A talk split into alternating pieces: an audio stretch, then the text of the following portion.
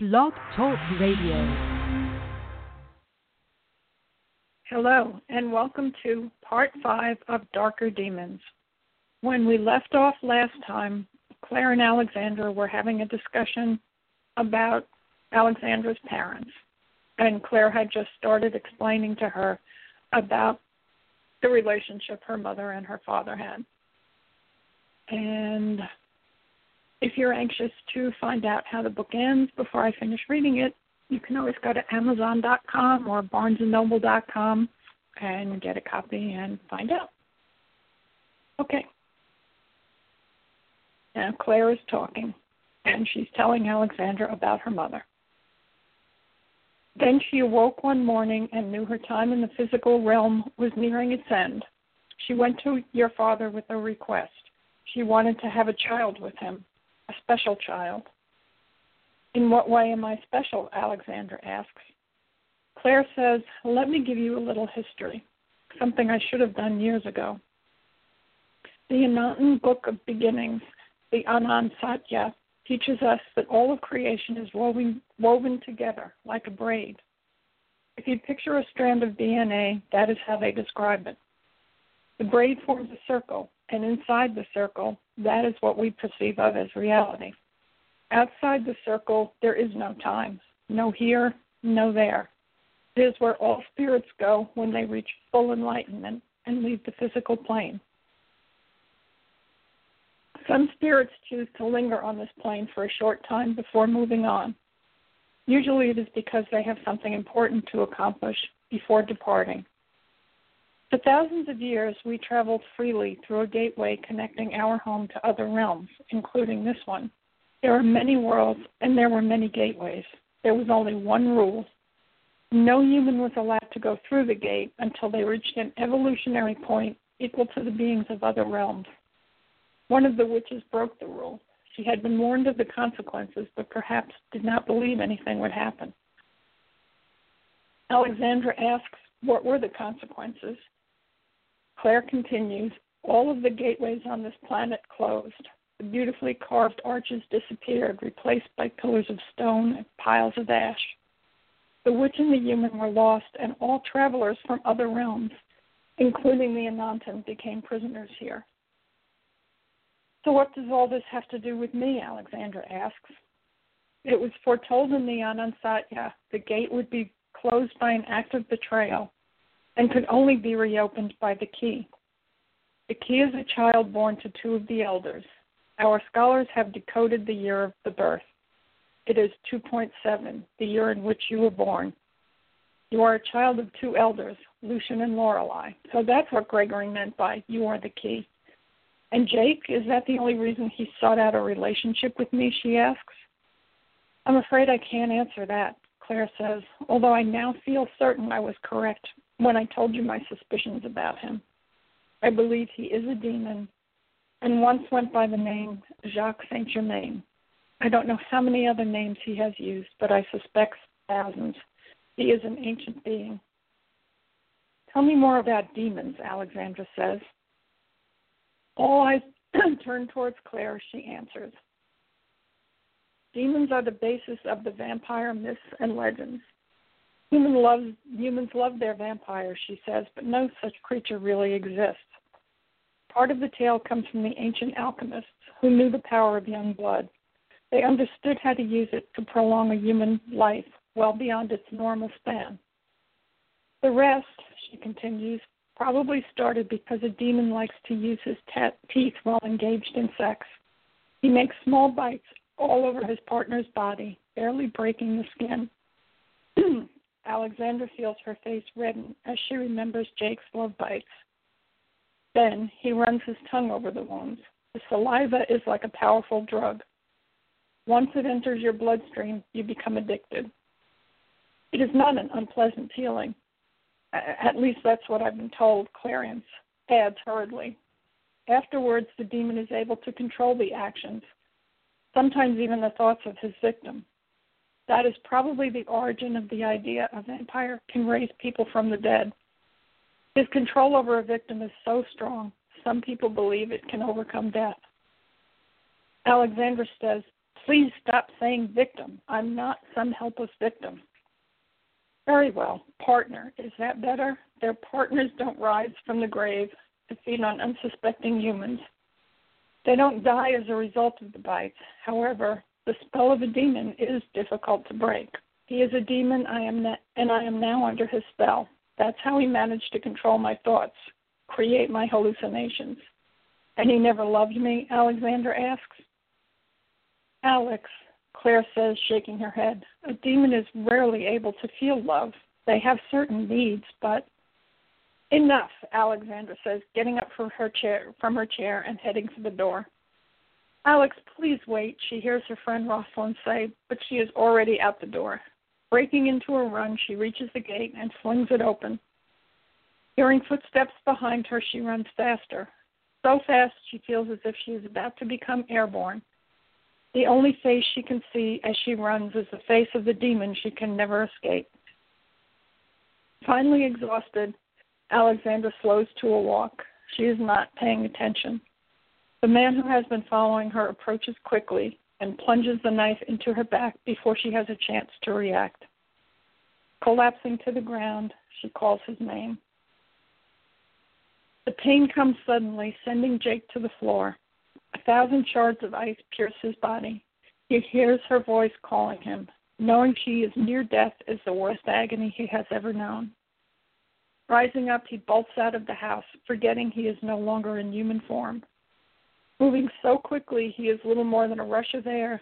As he passes people on the street, he reaches her within minutes. Seeing her lying on the sidewalk, so pale, he is afraid it is already too late. He picks her up in his arms, cradling her head to his chest.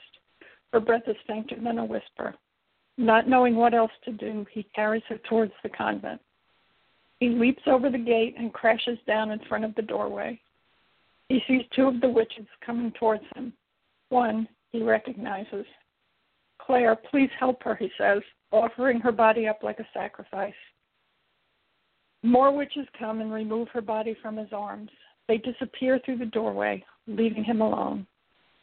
What did you do to her? He looks up and sees Tom standing several feet away. I didn't do anything, he says. I brought her here to save her life. Tom demands to know what happened. If you are responsible, I will destroy you, he tells Jake. Someone stabbed her in the back. I heard her call. I felt her pain. When I got to her, she was lying in the street in a pool of blood.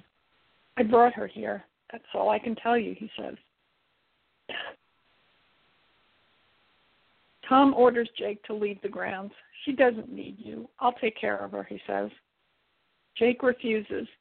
I'll leave when she tells me to, he answers. The witches carry Alexandra to a room beneath the convent. Placing her face down on a table in the center of the room, they light the candles lining each wall. Claire hands each of them a robe. They join hands and form a circle around Alexandra. Claire moves to the center beside the table. She exposes the wound in Alexandra's back. It is already inflamed. This was made by an evil weapon. We need to work quickly to remove the fo- poison. Go fetch the demon, she tells Rosalind, and hurry. Rosalind rushes out and returns minutes later, accompanied by Jake. Tell me what to do, he says. Claire tells him the toxins need to be removed from Alexandra's wounds. He understands what that means. He goes to her and leans over her body. He places his mouth over the wound and pulls the poison out. Falling to his knees, he spits it out, watching as it burns through the floor and into the ground. Quick, throw salt on this wound, he tells them. He sees they are doing as before closing his eyes and falling into blackness. Claire cleanses the wound with water taken from an ancient well and sews it closed as she recites healing incantations. She covers Alexandra with an ancient cloth believed to have great healing power. Joining the circle, she bows her head, her head and waits. The sun is rising when Alexandra finally opens her eyes. Not knowing where she is, she wonders if she is dead. Then she hears Claire's voice assuring her everything is going to be fine. What happened? How did I get here? She asks, struggling to speak. Jake brought you, Claire says. She doesn't add they are unsure if he will recover from the part he played in saving her life. He is still on the floor unconscious, and Claire is unable to help him. Smiling, Alexandra closes her eyes and is once again asleep. The witches carry her up to her room and place her on the bed. Claire remains in the basement room with Jake. Holding his head in her lap, she recites all the healing verses she knows, but there is no response. Finally, she covers him with the cloth that had helped save Alexandra and leaves him to his fate. Forcing his eyes open, the demon searches for some small spark of light. He is unable to tell where he is or what is happening. Everything is black. He tries to stand but finds nothing solid to hold him. He reaches out but finds nothing to grab onto. For the first time in his long existence, he experiences fear. The void is endless, timeless, and he keeps falling deeper into darkness. He closes his eyes again and conjures up visions of Alexandra. He sees her face, feels her body beneath him. If this is the end, he thinks, I'll go holding on to my memory of her. He hears voices in the void, tempting him to remain. Healing hands reaching out to grasp him, he cries out, I won't stay. Leave me be. If I can't be with Alexandra, I shall simply will myself out of existence. Then he hears voices mocking him, saying, The great demon Eziel feels love. What a shame. Let him go. He's useless now. His free fall stops at last as his body hits something solid. Opening his eyes, he sees the walls of the convent cellar. He hurries up the stairs and follows the sound of friendlier voices. Opening the door to Claire's office, he finds her there talking to Rosalind. Relief spreads across her face. You look like hell, she tells Jake. Is she? She's fine. You saved her, Claire tells him. Nodding, he closes the door and returns home to rest and regain his strength. Claire finds Tom in the courtyard. She tells him the news. She expects Alexandra to make a full recovery. His relief is obvious, but she senses it is not entirely heartfelt. Wondering why she is detecting something beneath the surface of this seemingly ordinary man, she tells Tom it would be best if he returns to his home. We will certainly let you know when she is ready to have visitors. In the meantime, you should try to get some rest, she tells him. Annoyed at being dismissed, Tom asks about Jake. Is he still here? He demands to know. Claire politely tells him Jake's location is not his concern. She asks again that he leave the convent grounds. Deciding not to make an issue of it, Tom does as he's asked, does as she, returning to the apartment, finds Alexander's note propped up against the empty beer glass from the previous night. Ripping it into tiny paper daggers, he angri- angrily says to no one, Farewell, not if I can help it.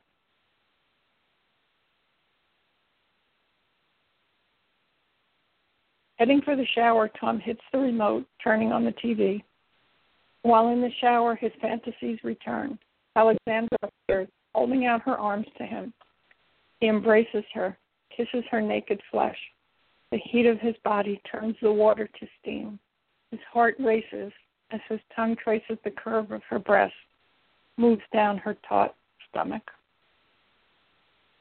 Okay, I think that's it for this episode. And as I said, you can pick up a copy of the book at amazon dot com or barnes and noble dot com. And I hope you all tune in next week for episode eleven. That's it.